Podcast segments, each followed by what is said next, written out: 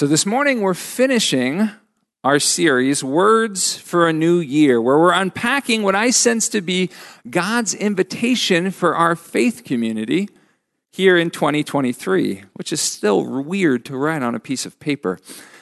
And no, I didn't hear these words audibly. I didn't see them emblazoned on the clouds. But as I've prayed for you and for our church, this is what I sense is, is the Spirit's directives for us in this upcoming season of life and ministry. And we've distilled it down to three words, two of which we've already explored.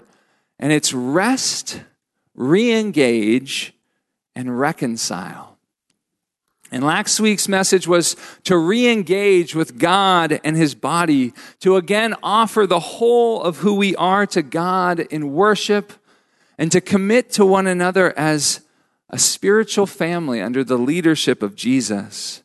And we spoke about re engaging with, with worship and with growth and with confession and with this call to build one another up and to serve each other sacrificially.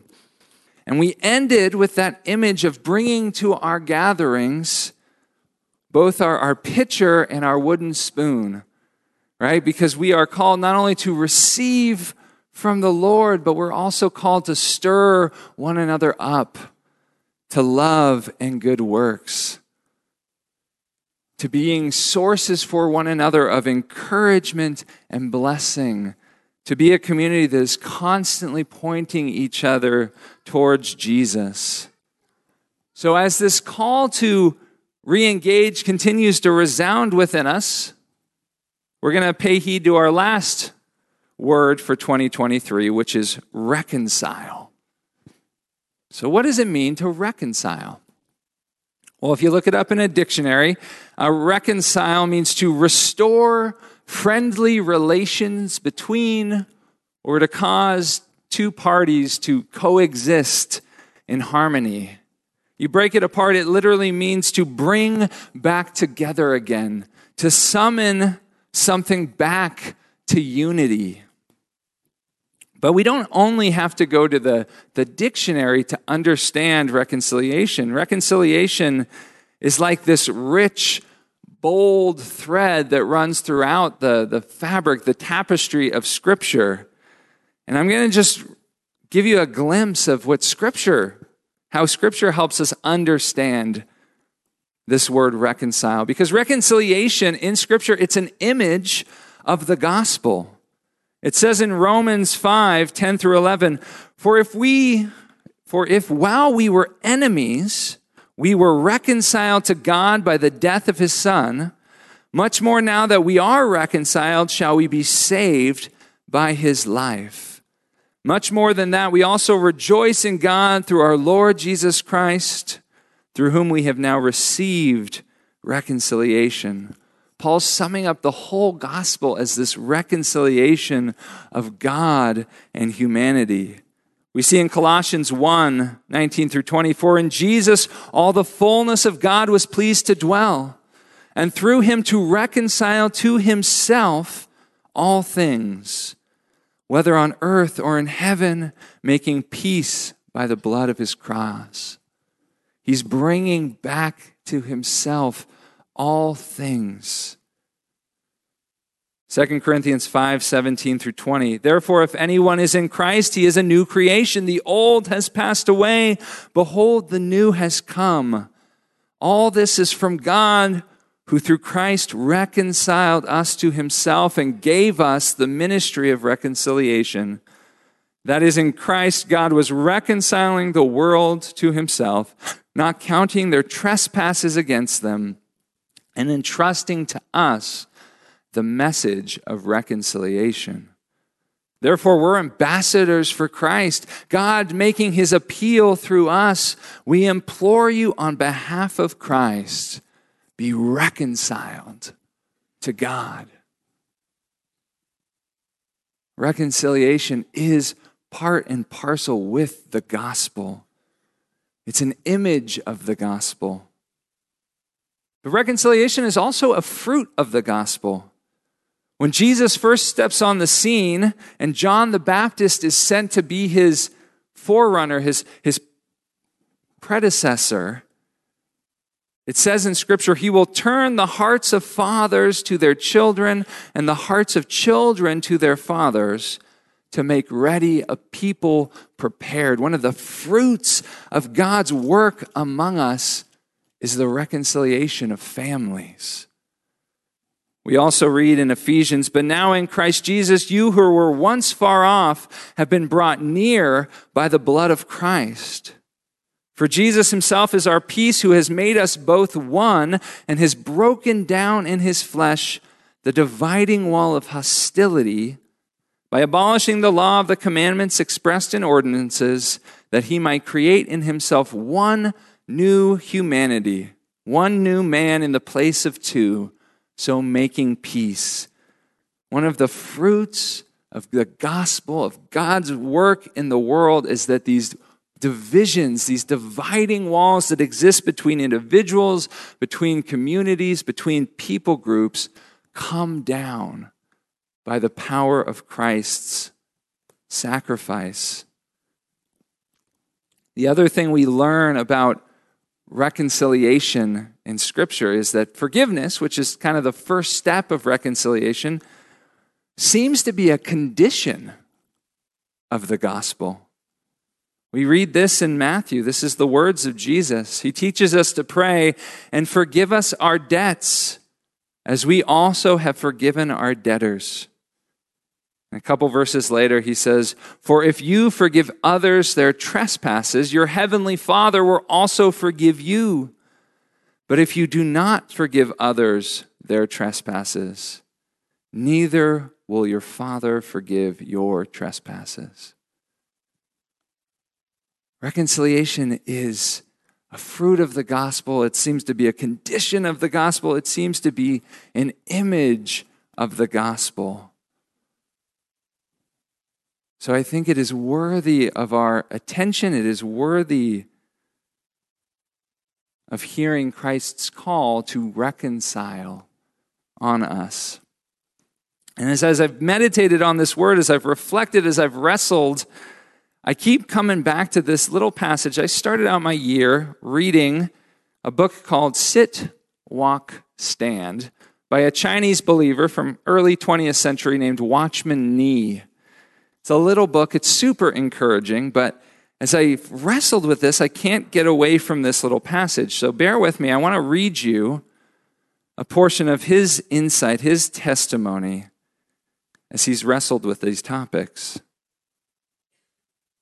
Brother Nee writes, he says, Since the day that Adam took the fruit of the tree of knowledge, man has been engaged in deciding what is good and what is evil. Natural man has worked out his own standards of right and wrong, justice and injustice, and striven to live by them. Of course, as Christians, we are different. Yes, but in what way are we different? Since we were converted, a new sense of righteousness has been developed in us.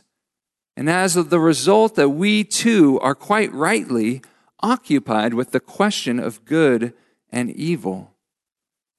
But have we realized that for us, the starting point is a different one? Christ, our focal point. For us, the tree is the tree of life.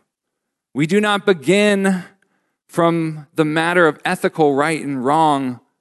We do not start from that other tree. We begin from Him, and the whole question for us is one of life. Nothing has done greater damage to our Christian testimony than our trying to be right and demanding right of others. We've become preoccupied with what is and what is not right. We ask ourselves, have we been justly or unjustly treated? And we think thus to vindicate our actions. But that's not our standard. The whole question for us is one of cross bearing. You ask me, is it right for someone to strike my cheek? I reply, of course not. But the question is, do you want to only be right? As Christians, our standard of living can never be right or wrong, but the cross. The principle of the cross is our principle of conduct. Praise God that He makes His sun to shine on the evil and the good. With Him, it is a question of His grace and not of right and wrong. But that is to be our standard also, forgiving each other, even as God also in Christ forgave you. Right or wrong is the principle of the Gentiles and the tax collectors. My life is to be governed by the principle of the cross and the perfection of the Father. Then he quotes a passage from Matthew You therefore shall be perfect as your heavenly Father is perfect. And he ends this thought with a little testimony from his own congregation in South China. He says, A brother in South China had a rice field in the middle of a hill. In a time of drought, he used a water wheel worked by a treadmill to lift water from the irrigation stream to his field. His neighbor had two fields below his, and one night made a breach in the dividing bank and drained off all his water. When the brother repaired the breach and pumped in more water, his neighbor did the same thing again. And this was repeated three or four times. So this Christian believer consulted his Christian community. I've tried to be patient and not retaliate, he said, but is it right? After they had prayed together about it, one of them replied, If we only try to do the right thing, surely we are very poor Christians. We have to do something more than what is right. The brother was much impressed. Next morning, he pumped water for the two fields below, and in the afternoon, pumped water for his own field. After the water stayed, after that, the water stayed in his field. His neighbor was so amazed at his action that he began to inquire the reason, and in course of time, he too became a Christian.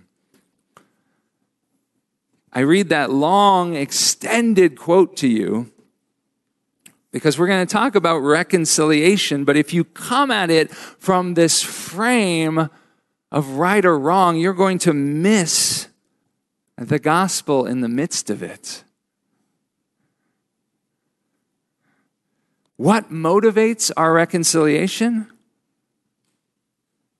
Well, our call, our motivation is to love others as Christ has loved us.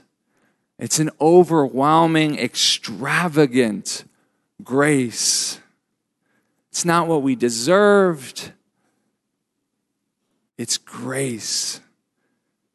That's why we read in Ephesians 5 1 through 2 Therefore, be imitators of God as beloved children and walk in love as Christ loved us and gave himself for us, a fragrant offering and a sacrifice to God.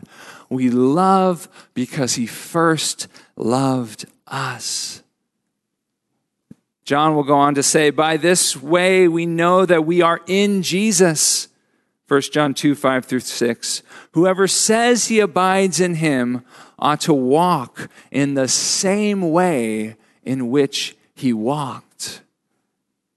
And how did Jesus walk? He hung on that cross and said, Father, forgive them, for they know not what they do.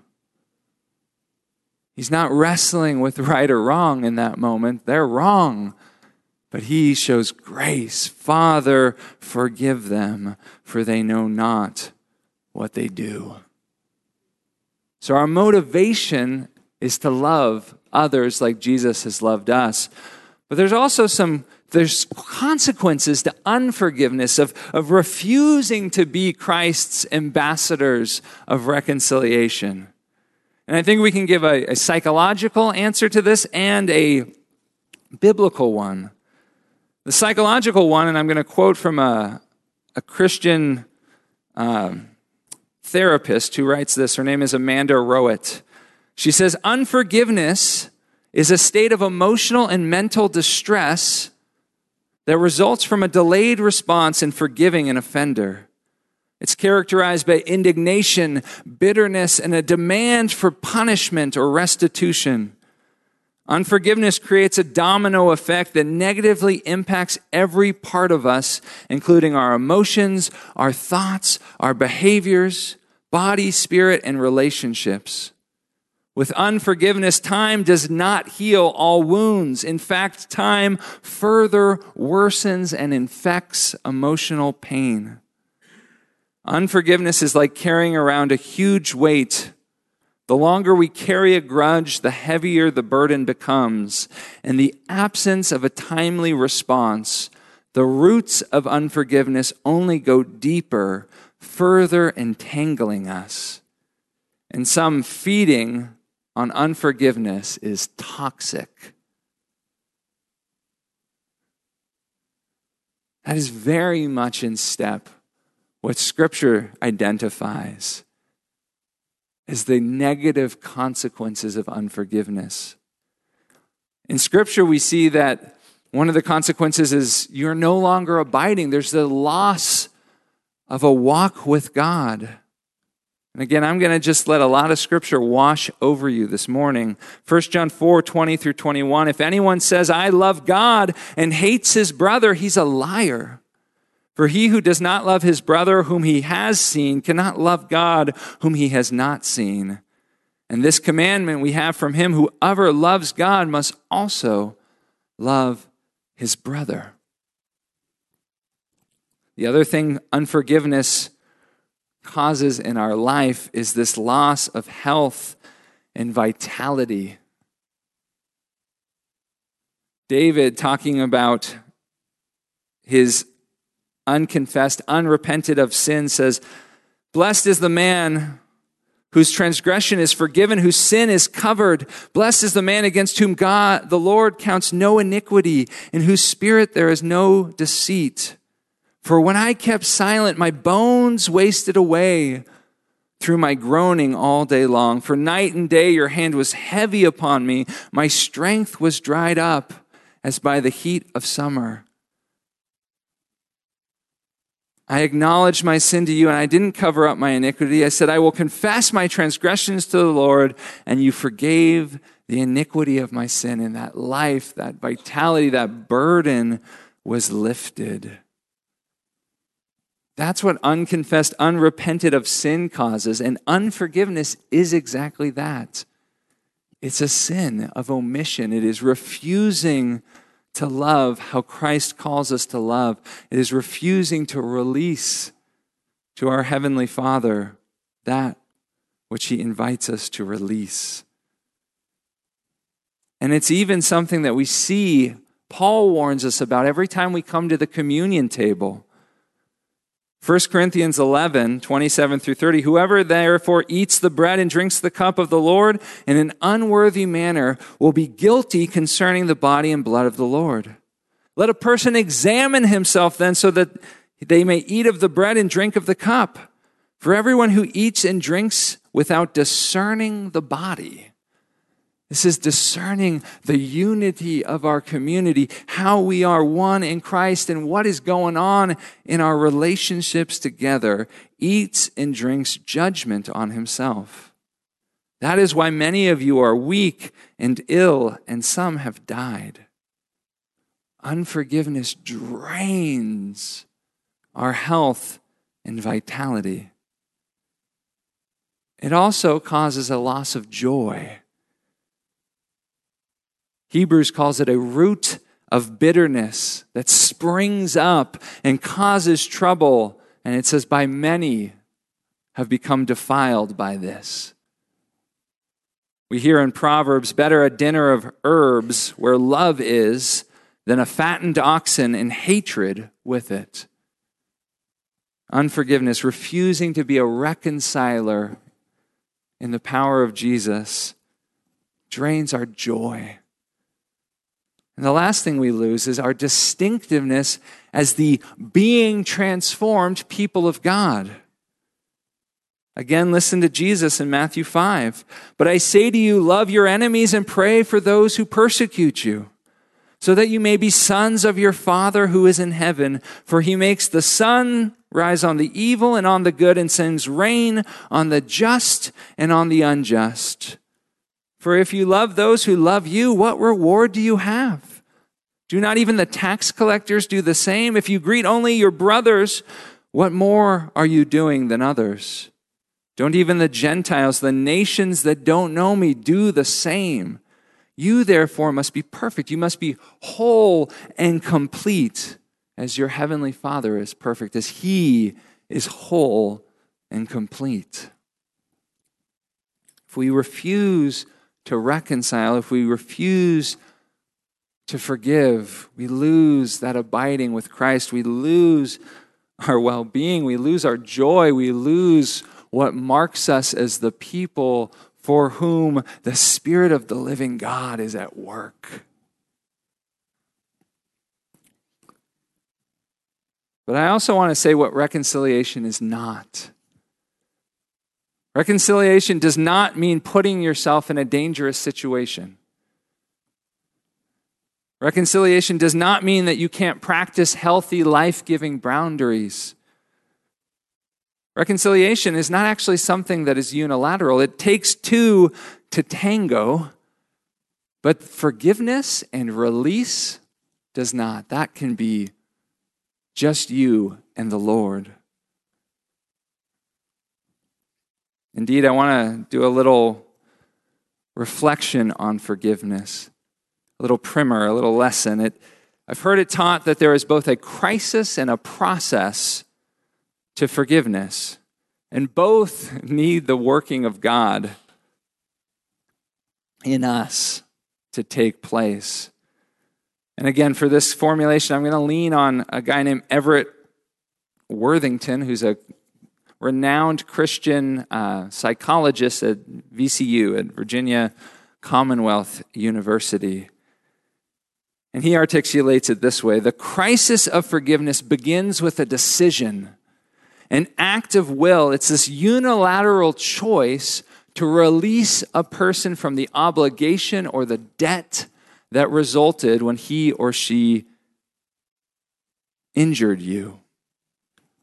It's a decision to act without malice towards someone who's offended you, to, to swear off vengeance, to refuse to get even, or even to fantasize ill against that person. It's choosing to forgive and to treat the person as someone who bears the image of God, albeit a, a corrupted image. It's, it's to treat them as someone for whom Christ died, because after all, they are.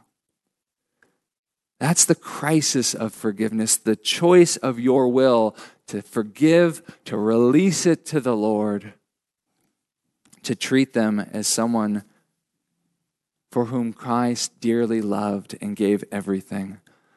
The process of forgiveness is partnering with the work of God's Spirit in our lives as He replaces those negative, unforgiving emotions with His positive, other oriented, Christ reflecting emotions such as empathy and sympathy and compassion and even love.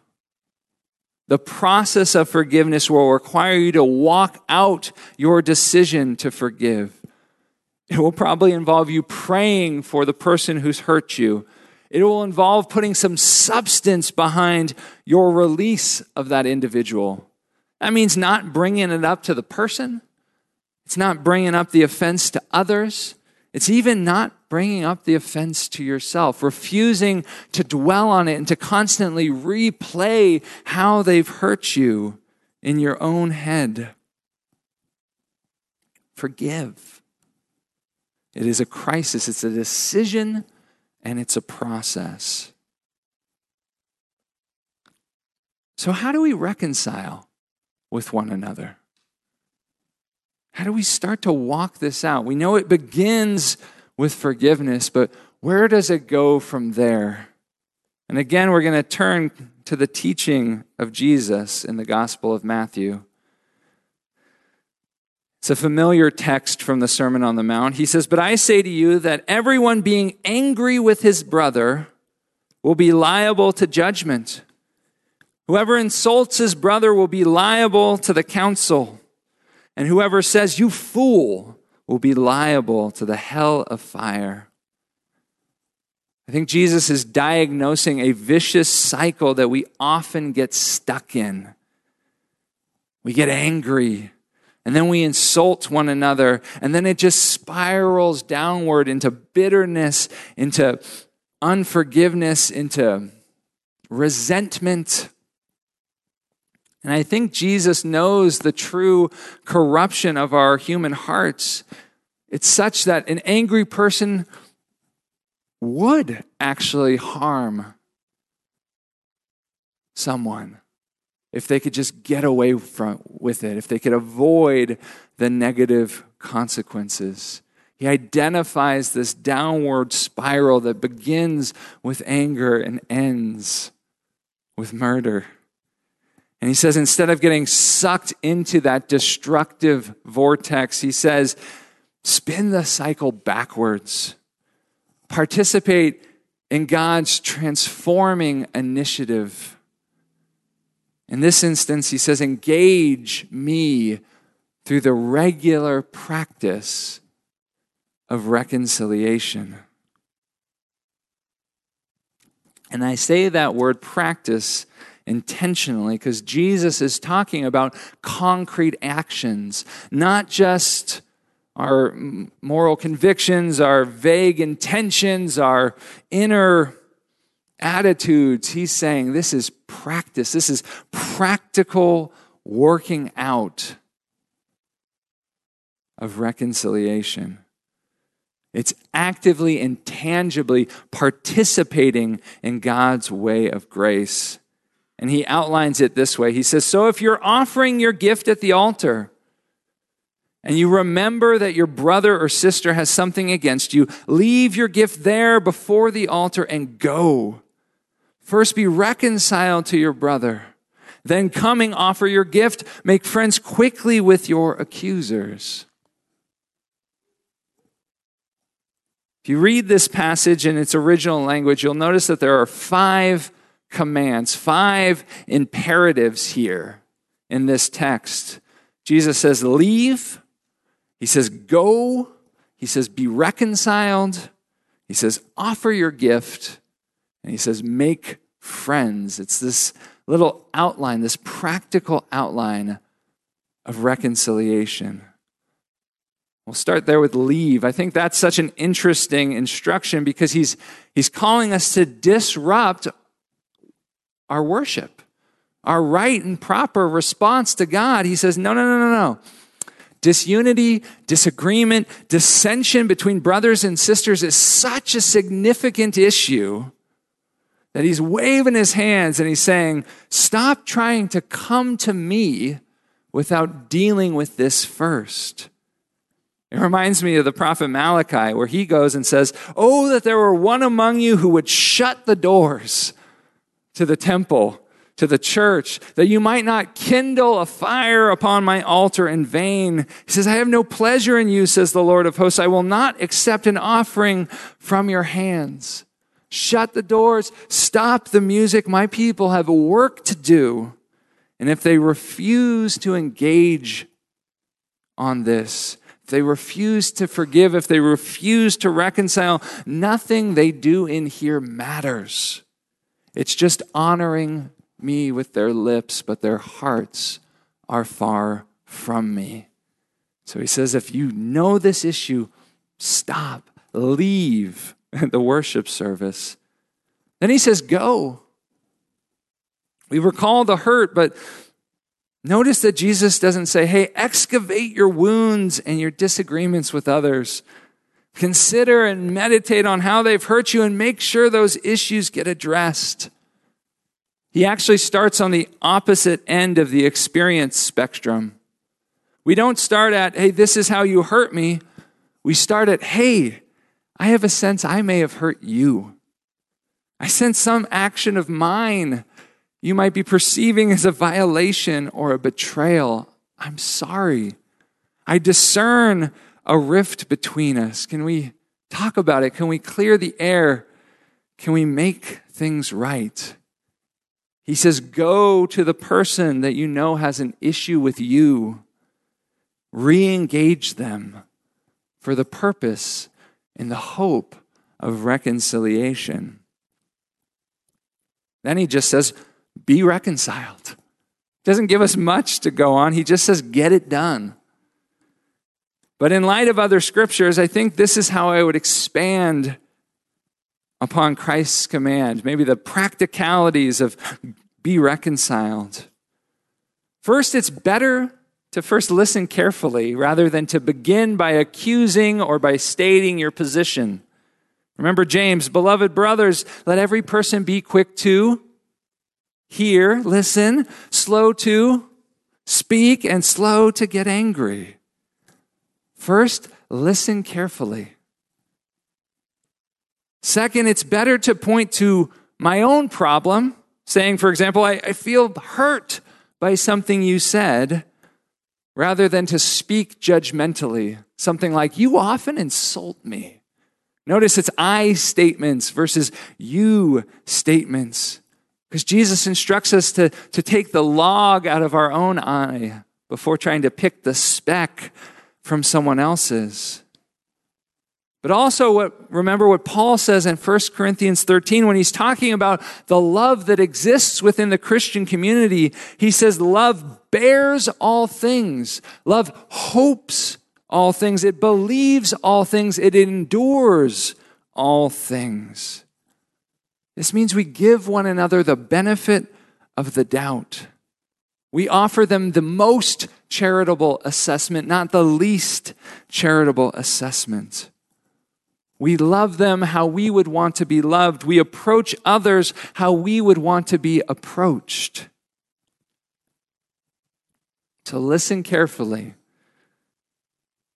Begin by pointing to your own problems. And then remember, it is not our job in reconciliation to defend ourselves. The Lord is our hope and our vindication. He is the one that upholds our reputation. It's not our concern to defend ourselves at every turn. And when we release that to Jesus, it allows us to be freed up to engage with what we can engage with. And it's the example that Jesus gave us at his own trial. What was said of him? Like a sheep before its shears is silent, so he opened not his mouth. He did not seek to defend his own reputation. He trusted God to vindicate. He was in the business of reconciliation. So, refusing to mount our own defense, we own what we need to own from past interactions. We confess our sins where we failed to love, where we failed to put another's needs above our own, where we failed to show the kindness and the grace of Christ. And we apologize. And if possible, we pray for one another. James 5:16 Therefore confess your sins to one another and pray for one another that you may be healed. The prayer of a righteous person and hear that correctly. The prayer of a person who's being made right by Jesus is powerful and effective. It has great power in its working. Jesus is listening and he is answering and he is working in places of reconciliation because that is his gospel. And then, last, at times for true reconciliation to happen, restitution needs to be made. Maybe this means a healthy boundary needs to be established. Or if it's in your power to do so, a wrong needs to be made right. I think of the story of uh, the tax collector Zacchaeus. His story of repentance and transformation when he encountered Jesus. We read this in the Gospel of Luke. And, and Zacchaeus stood and said to the Lord, Behold, Lord, half of my goods I give to the poor. And if I have defrauded anyone of anything, I restore it fourfold. Well, God's grace had covered his sin, and he'd been reconciled to God. In order for him to be reconciled to his community, to tangibly act out his repentance, he had to do what was in his power to make restitution to restore a portion of what he had taken from his neighbors. And then, having done the hard and the raw work of reconciliation, Jesus instructs us to race back to the Lord's presence, to offer our gift, to praise Him, to process that whole journey with Him, return to Him in worship. Come to the one who reconciled you to God and throw yourself on His mercy and say, Please, Lord, by your power, make this reconciliation a reality. Take down those dividing walls of hostility and make us one.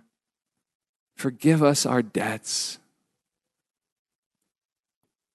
And then he says, the last command is to make friends with our accusers, which is something only the power of God can accomplish. And know this if, if praying for those who curse you, if being kind and compassionate to those who oppose you is difficult, don't just try to try harder. Sounds counterintuitive. It's not a question of effort. Instead, bring it to the Lord. Say, God, try as I might, I don't have this in me to love this person who's wounded me. So you're going to have to just replace it. You're going to have to take my negative, unforgiving emotions and give me your forgiving, gracious, long suffering heart. I can't try harder. This has to be a supernatural work that you do through me. And those are the exact sorts of prayers that Jesus thrills to answer. So, this is our last word for 2023 rest, re engage, reconcile.